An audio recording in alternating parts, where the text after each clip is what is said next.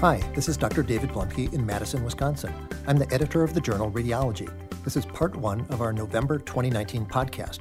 The goal of these podcasts is to present a brief summary of key research in our field to keep you up to date. Today, four articles to review high performance, low field MRI, statin use in arthritis, CT for resection of pancreatic cancer, and evaluation of brain volume in multiple sclerosis. Before we get to those topics, a brief introduction. This journal sees about 3,000 submissions per year. In round numbers, about 10% get published, about 300 articles. Why are there so many submissions to radiology? For my entire career, radiology was the place to publish. Why? Radiology is our version of JAMA or New England Journal. Radiology covers all the topics, gets the best submissions from authors in our field. For an author, publishing in radiology means you are in the mainstream, that your results are of interest to other radiologists. The biggest change in the last 10 years, the makeup of authors submitting to our journal. Much less from the United States and Europe than in the past, more from China. Nearly one third of submitted research in our field now from China, much of it cutting edge. You remember when the quality of manufactured products from China was terrible, but now the highest quality cell phones in the world are assembled there, including iPhones, some of the most cutting edge artificial intelligence work now done in China. A recent Nobel Prize for new drugs to treat malaria also rising in China. Not surprising, outstanding radiology research as well. We have about 1,000 experts who perform peer review for our journal. These experts have little spare time but still volunteer their expertise. It's not easy. Complex research articles, a lot of statistics. But who are the radiology reviewers? Our reviewers are the top experts throughout the world. The reviews are blinded. The names of the reviewers are not revealed to the authors. There are two reasons for this. Number one, well, we've always done it that way. Not a great reason, but that's probably the main issue. The reviewers and the authors in our field are very comfortable with that approach. Reason two, there's a strong belief that reviewers will be more critical if anonymous. Is that the best approach? Anonymous reviews seem completely opposite to everything else we demand now. We now live in a world of transparency, but we hide reviewers' names. I don't know if that's the best or not, but it seems to work reasonably well. But why do peer review at all?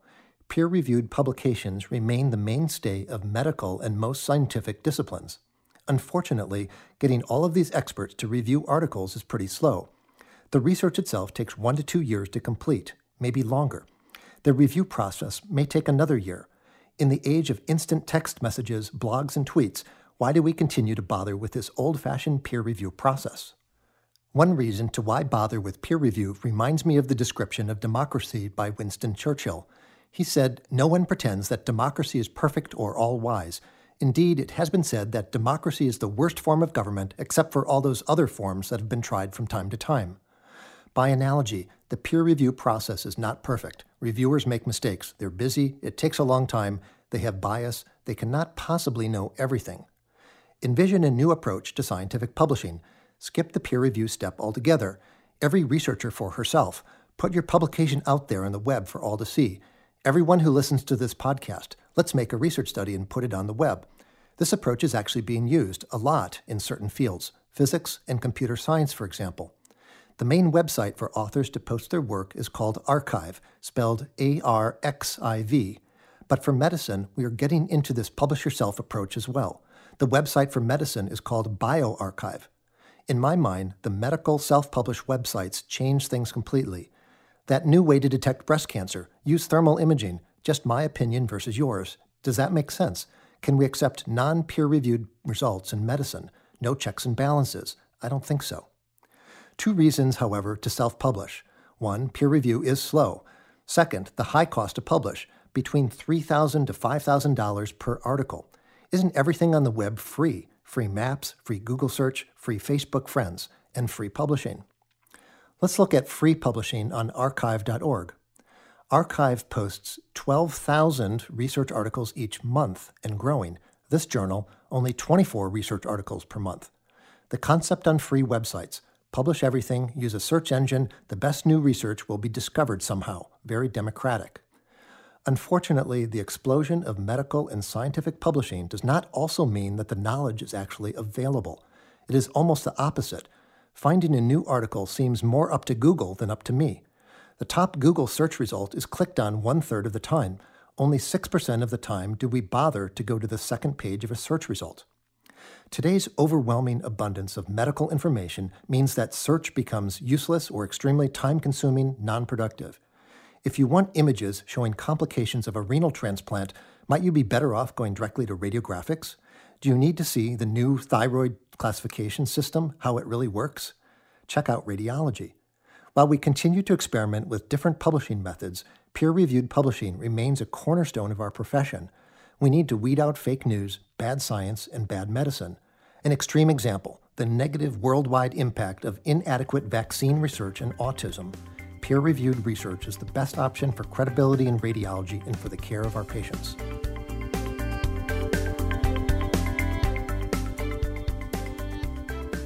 Our first topic is a concept paper, a technical development. The title is Opportunities in Interventional and Diagnostic Imaging by Using High Performance Low Field Strength MRI. The first author, Dr. Adrienne Campbell Washburn, the senior author, Dr. Robert Balaban. The study is from the NIH in Bethesda, Maryland. Background This is an unusual paper. The concept is simple buy the most expensive 1.5T MRI scanner in the world, then reduce the magnetic field strength to 0.5T and see what happens. That's it. A little background first. When you buy a 1.5T or 3T MRI scanner, when it arrives at your site, the field strength is zero. It first gets positioned in place and then supercooled with liquid helium. Then the magnet undergoes a one to two day process to ramp up the magnet strength to full power. The installation engineer supplies electric current to the loops of wire to create the magnetic field. The engineer attaches a power supply to the electric terminals of the magnet, gradually increasing the current. In your house, you usually have 100 to 200 amps of electric current. The MRI requires about 500 to 1000 amps. Higher amperage is associated with higher field strength. The interesting point for supercooled MRI scanners. When the target magnetic field strength is reached, the engineer can turn off the external power supply. At that point, the current flows all by itself in a loop around the wires in the magnet. At a temperature of near absolute zero, there is no resistance to the flow of current. The MRI field strength stays where you set it, as long as the cryogens are added to keep it cold. Well, it sort of stays there. In reality, there are little imperfections in the magnet. A tiny amount of magnetism of the MRI scanner is lost per year. You never really notice this. For practical purposes, you set it and forget it. Of course, the magnet does not have to be ramped up to exactly 1.5 or 3 Tesla. If you have some other nearby scanners, one might be at 1.49 Tesla, another at 1.51 Tesla. Why these little differences? Remember, the resonance frequency of protons is precisely related to the magnetic field strength. We have to send in a radio frequency pulse at an exact frequency. If the two adjacent MRI scanners have ever so slightly different magnet strengths, each responds to a different frequency. That's a good thing. The scanners otherwise might interfere with each other. The authors took this ability to change the magnet strength to an extreme. They downgraded their 1.5T magnet to about 0.5T, but they still had the advanced 128 channel multi coil technology of their state of the art device. A major part of the cost of a scanner is the gradient magnetic fields. If you pay more money, you get better gradient coils. The gradient coils are the ones that are actively working. They change the magnetic field from head to toe, from right to left across the body. More money means gradient coils that can change much more rapidly. An echo can be formed more quickly. The horsepower of the MRI is the gradient coil. As a radiologist, you see the shorter TRs and TEs that are possible. Essentially, the authors have an engine of a Porsche placed in a Honda Civic. Why bother? Why not keep the Porsche? One main reason the NIH team has been largely responsible for the development of real time interventional MRI. Their team, led by Dr. Robert Lederman, has been putting catheters in the arteries and veins with MRI guidance for five to 10 years now. They aim to do ablations of the atria and put stents in the heart, all under MRI guidance. The advantages full 3D MRI and no radiation. Normally in the cath lab, cardiologists only see the tip of their catheter in relationship to the overlying bone. They operate by feel, by touch, combining their knowledge of the heart to find small structures like the foramen ovale or the coronary sinus. It's quite remarkable it ever works. And these procedures can last 5 to 10 hours. Tremendous radiation to the patient, to the cardiologist, to the radiologist. These interventionalists have long aimed to have full 3D imaging capability, visualize exactly where the catheter is in the body. There are many problems, of course. One big issue is that the wires and devices heat during the MRI. Device heating tends to be greater at high field strength. Another problem these interventional devices cause large artifacts, artifacts that are larger again at higher field strength. The reason for artifacts for devices this is due to the issue of magnetic susceptibility. What is that? Magnetic susceptibility is just what the term states the ability to magnetize tissue or other materials. For example, air is hard to magnetize, few protons. Bone, also hard to magnetize that. The ability to magnetize bone and air in the lung is very different than our ability to magnetize the spleen or liver. On our images, differences in the ability to magnetize lung versus the liver results in artifacts. These artifacts are worse where air is adjacent to soft tissue. Some of the worst problems paranasal sinuses, the lungs, bowel in the abdomen, even around the shoulder. Purpose Evaluate low field but high performance MRI in various areas of the body. Results the authors evaluated 88 patients with their new device. Here are the main results. Number one, much better for devices. Fewer artifacts at low field, less heating. Less than 1 degree of heating at 0.5 T, almost 10 degrees at 1.5 T. The authors think low field MRI would be safer for interventional procedures.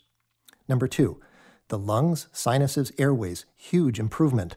The lungs are the best example. At low field, the magnetic field was much more uniform. Why? The lungs are heterogeneous, little regions of air, alveoli, more air, pleura. These changes in structure result in little changes in the local magnetic fields.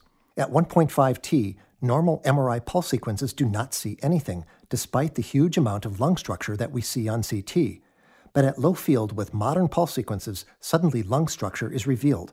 The authors provide remarkable images of emphysema and COPD with their new MRI. Number three, advanced neuro and cardiac imaging. These can be high tech areas using advanced pulse sequences that are not normally found at low field. Using powerful gradients and spiral imaging, there were fewer artifacts than at 1.5 T. Conclusion To date, low field MRI mostly means low cost imaging, rather slow, just doing bread and butter cases brain, spine, knee, and shoulder for outpatients. The concepts in this article are intended to make the MRI community curious to see what else is not only possible, but potentially better, faster, or safer at low field. Dr. Tom Grist at the University of Wisconsin Madison has been an innovator in MRI throughout his career. He provides an editorial for this paper from the NIH, describing the effort as back to the future. He notes the NIH group has doubled the efficiency of MRI at low field, optimizing low field to get much more signal and contrast than has previously been achieved. I will conclude that this work was spearheaded mostly by individuals at the Neurologic and Cardiovascular Institutes at the NIH. The abbreviations are NHLBI, the Heart and Lung Blood Institute, and NINDS, the Neurologic Disease Institute. These institutes are largely devoid of radiologists, but they do have huge financial resources. They have invested strongly in MRI technology. The hospital at the NIH in Bethesda is tiny by comparison. Usually only about 150 beds are filled. Yet there are more than 20 MRI scanners on the campus with dozens of engineers, physicists, and research fellows working on their next generation MRI technology. It will be interesting to see what radiologists think of this approach low field but high horsepower MRI.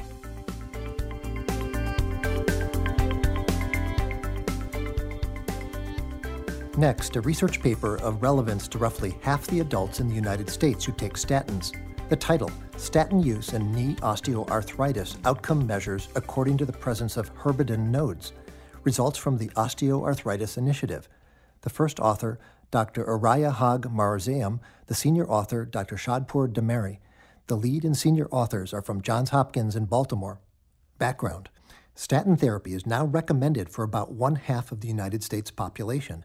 It might be healthier to eat better and exercise more, but most people do not do this. Two thirds of the population is overweight, elevated cholesterol is present in one third, diabetes in 15%.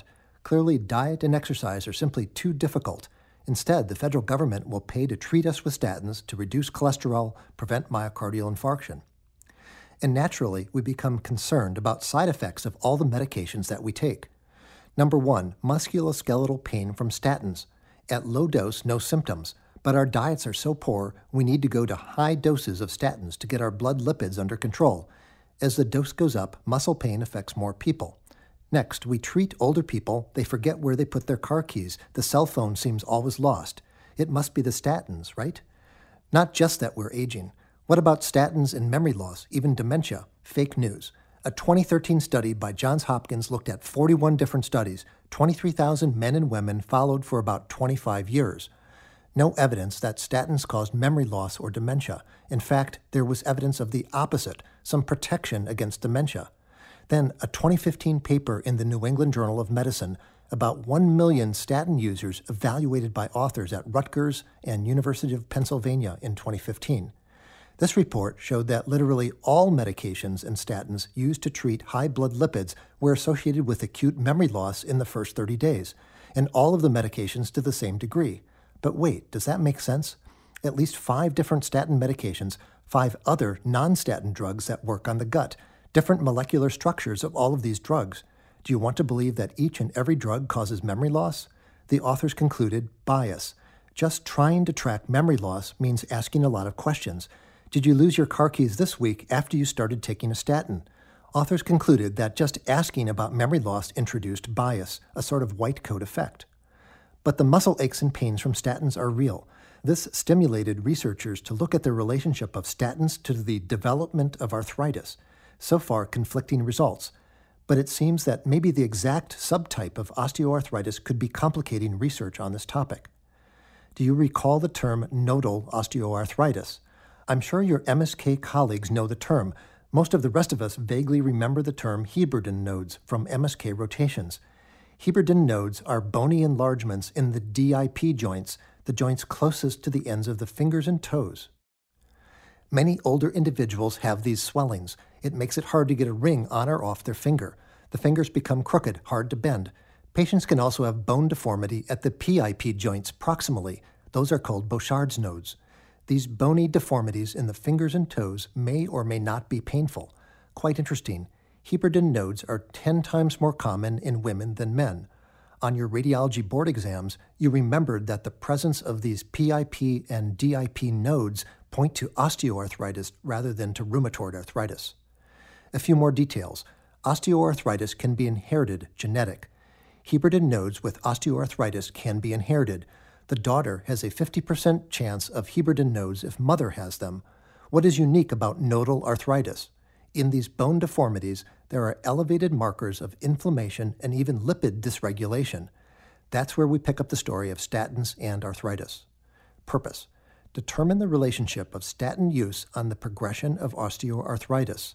The authors looked separately at patients with Heberden nodal arthritis versus those with arthritis but without nodes.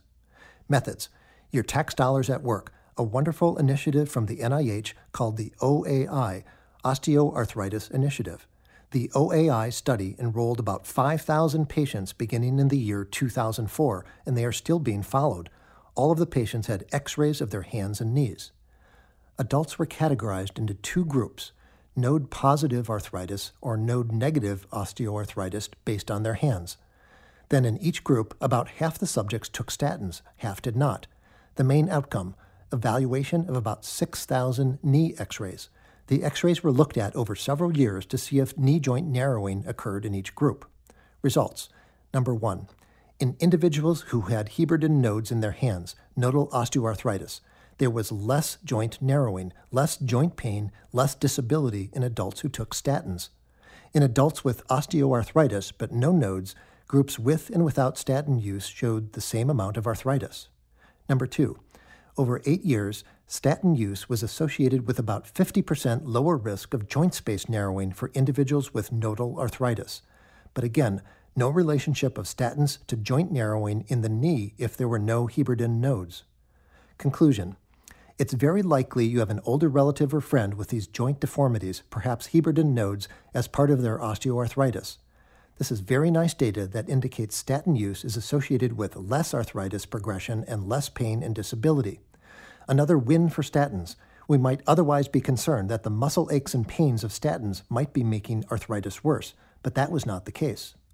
We would also be wrong to conclude that statins should be considered some sort of treatment for osteoarthritis, but these results are very reassuring for patients who need to take a statin.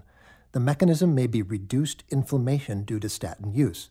And the indications for statins continues to increase. You probably know that high dose statins are being used after coronary stenting. Why? Reduced inflammation and less reactive tissue around the vascular stent. And last week, more good news for statins. Elderly adults aged 75 and older, can't we stop the statin at some point? Last week's New England Journal of Medicine looked at benefit of statins after acute myocardial infarction. In that study, only the adults 75 years and older showed a major benefit of statin use. In summary, the arthritis data is compelling, excellent data from the group at Hopkins on statin effects in relationship to osteoarthritis.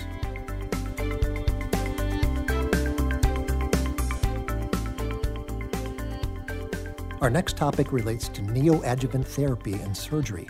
Not too long ago, radiologists could rely on a set of rules to help us communicate to surgeons if certain features were present on the CT or MRI, not a surgical candidate. The situation has changed now. Neoadjuvant therapy is here. Use chemo or radiation before surgery, hope to shrink the tumor, then go to surgery.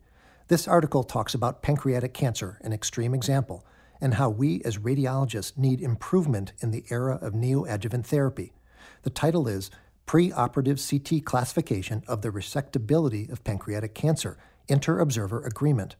Once again, our article is from Seoul National University Hospital, first author Dr. Ijin Joo, senior author Dr. Hyung Kyung Yang.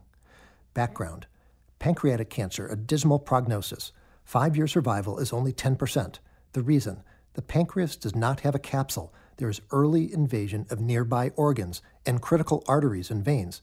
Chemotherapy and radiation helps very little, but if the primary tumor can be removed, the patient does better we used to have a clear definition of what can be resected by the surgeon and what cannot.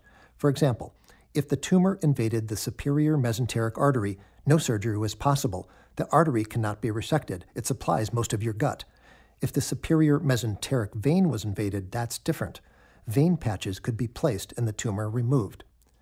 Along with those clear definitions, we made up rules on the CT scans. Example if the tumor encased the artery involving more than 180 degrees of the circumference, we said that artery was invaded, no surgery.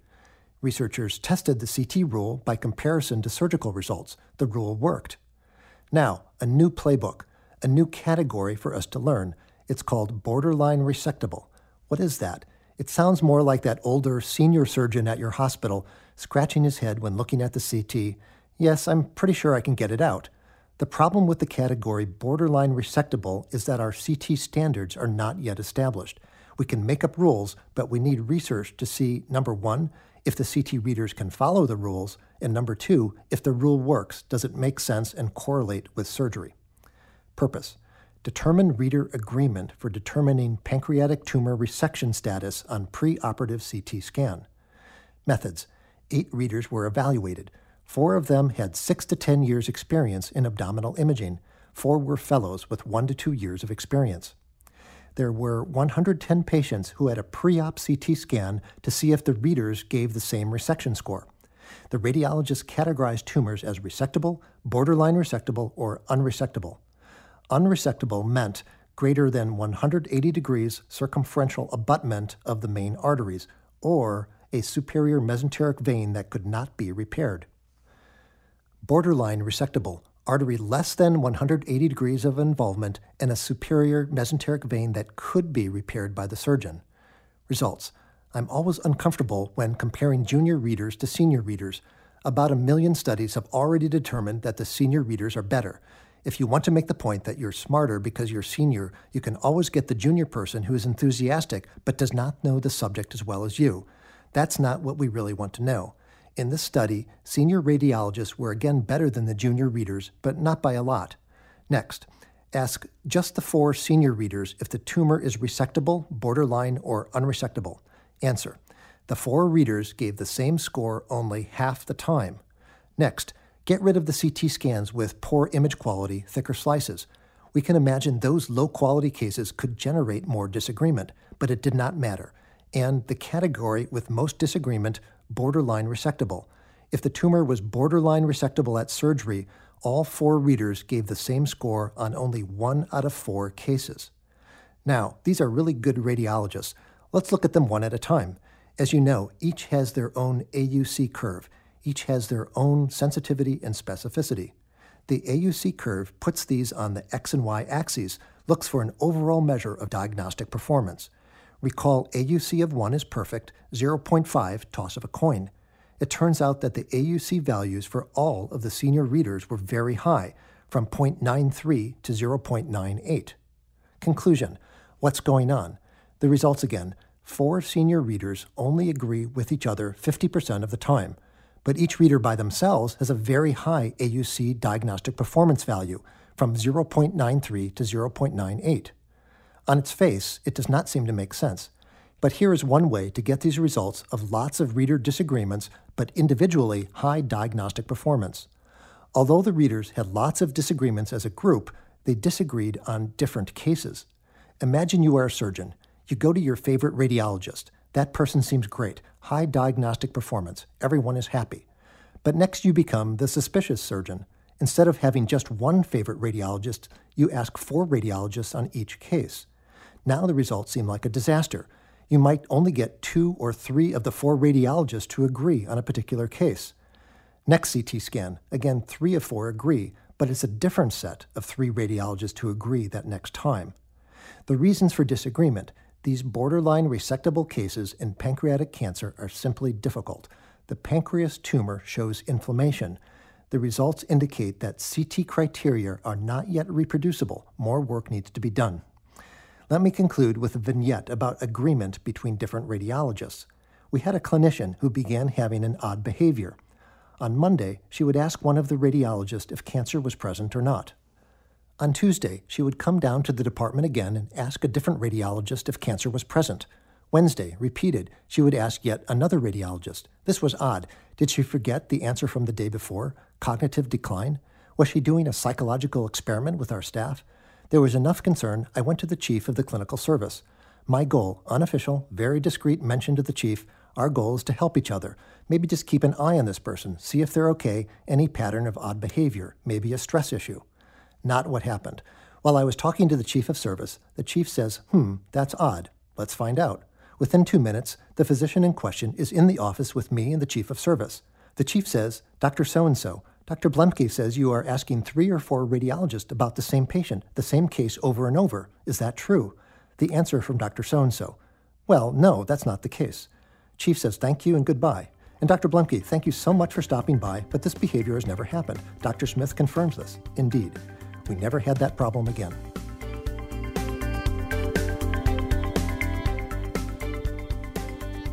Our final topic atrophied brain T2 lesion volume at MRI is associated with disability progression and conversion to secondary progressive multiple sclerosis. The first author, Antonia Genovese, the senior author, Dr. Robert Zivadinov. The paper is from the University of Buffalo State University of New York. Background we continue to get interesting topics in multiple sclerosis and have covered developments in several prior podcasts. Last August of 2018, we had an article from the Netherlands showing that individuals with multiple sclerosis but who had greater cognitive reserve were less likely to show any signs of cognitive impairment. The main measure of better cognitive reserve, cognitive strength in a sense, was higher level of education. In May of this past year, an important article, more than 6,000 downloads, showed that non contrast MRI was sufficient for monitoring MS patients who were stable. These patients otherwise can receive 100 or more MRI scans during the course of their disease. This past summer, a beautiful anatomic study from the neuro group at Massachusetts General Hospital in Boston. They used 7T MRI to show the development of cortical lesions developing in cortical sulci. We usually think of demyelination and T1 bright lesions perpendicular to the ventricles. But pathologically, there is inflammation in the meninges. The flow of cerebral spinal fluid in the subarachnoid space is restricted. This could result in accelerated demyelination of the brain cortex in these regions. Today's paper advances these concepts by looking in greater detail at what happens to brain matter in the ventricles in patients with multiple sclerosis. Purpose Evaluate the relationship of different measures of brain atrophy with the occurrence of disability in patients with MS. Methods the authors evaluated more than 1,600 patients with MS over five years. The key to this paper is best seen in a figure, hard to do in a podcast, so here we go with my big test of my powers of illustration. Imagine a patient at baseline with MS. The ventricles are normal size, but there is a lot of T2 high signal completely surrounding the lateral ventricles, almost like the high T2 signal is coating the interface between the brain and the CSF space in the ventricles, a region of active MS, inflammation, and demyelination. Next, same patient five years later, the patient has gotten much worse, clinically progressed. The ventricles are now a bit larger, if you overlap the two MRI scans, the high T2 signal that surrounded the lateral ventricle at baseline is now mostly gone. There is just CSF there on the most recent scan. This is because the ventricles have gotten larger. With some incredibly complex image processing, you can calculate the amount of T2 high signal at baseline that is now replaced by CSF in the expanded ventricle. This number is called the atrophied T2 lesion volume it is measured in cubic millimeters of tissue. We can also calculate other brain parameters total brain volume, amount of total gray and total white matter. We also need the number and size of focal MS lesions in the brain. Look at as many of those parameters as possible. Determine which ones are most associated with progression of disability in multiple sclerosis. Results In patients with progressive multiple sclerosis, the amount of atrophied T2 lesion volume, the lost brain matter, was greater than in MS patients who did not progress. How much brain was lost? An average of about 100 cubic millimeters per year. That's not much, about one tenth of a cubic centimeter. What about comparison to change in overall brain volume? The overall amount of brain volume change was about 20% greater in patients who had disease progression but patients with disease progression had about 50% greater change in the T2 atrophied lesion volume. Finally, compare all of the MRI measurements at once. The MRI markers are put in complicated equations. The MRI factors have to mathematically fight it out to see which ones are most important to predict progression of MS. The answer the only variable that predicted conversion to the more severe secondary progressive form of multiple sclerosis was the atrophied T2 lesion volume. Conclusion The essential condition of MS is the occurrence of symptomatic episodes separated in space and time, that is, episodes occur months or years apart and affect different anatomic locations of the brain. For diagnosis, time, Previously, the neurologist required two separate clinical episodes to diagnose MS. But there are now new criteria that use MRI findings. As of 2017, the McDonald criteria for MS allow for the second point in time to be defined not by another clinical attack, but simply by a new lesion appearing on the MRI. And the SPACE criteria, these are based on at least nine typical white matter lesions on MRI or one enhancing lesion. Spinal fluid is also analyzed for immunoglobulin G or groups of IgG proteins called oligoclonal bands. If spinal fluid is positive, then only two MRI lesions need to be present. For individuals who suffer from MS, the disease course seems unpredictable. Where and when another attack will take place, will they get worse? Unfortunately, there is not much relationship between white matter lesions on MRI and the likelihood of disease progression or not. The concept in this study, atrophied T2 lesion volume, reflects not only the number of brain lesions, but also the brain substance that is destroyed and replaced by CSF fluid in the enlarged ventricles. The amount of brain tissue that is replaced by CSF is at the end stage of active inflammation plus neurodegeneration. At baseline, there is a certain amount of T2 bright tissue in the brain in the patient with MS. You can measure that, compare it to other patients, but the baseline amount of T2 tissue did not correlate with progression of disease. Another approach. You notice that the lateral ventricles are enlarged in MS, so measure the size of the lateral ventricles. See if the ventricles were larger in patients who got worse. Yes, the ventricles got larger, but the results were not consistent. So instead, combine the two measures. Get the amount of tissue that had T2 high signal at baseline and replaced by greater CSF space at follow up. The differences between baseline and follow up are magnified and are a better predictor of progression than either exam alone. Can we use this in the clinic? Neuroradiologists will immediately tell you the problem. It is incredibly challenging to measure the volume of the brain, not once, but many times. And how do you compare one patient to another? Different brains with different sizes. All of this is true. the elegant methods used in this paper to do careful measurements are not possible in the clinic. On the other hand, once you see the images in the paper and the concepts, things begin to make more sense. We can clearly see the concept that T2 bright lesions get replaced over time by atrophied brain substance and CSF due to ventricular enlargement. And now we know patients with these findings tend to have worse clinical outcome in the course of their MS. For the patient, these results might mean a better way to track treatment success or failure of medications for MS, perhaps more objective than measures of clinical disability.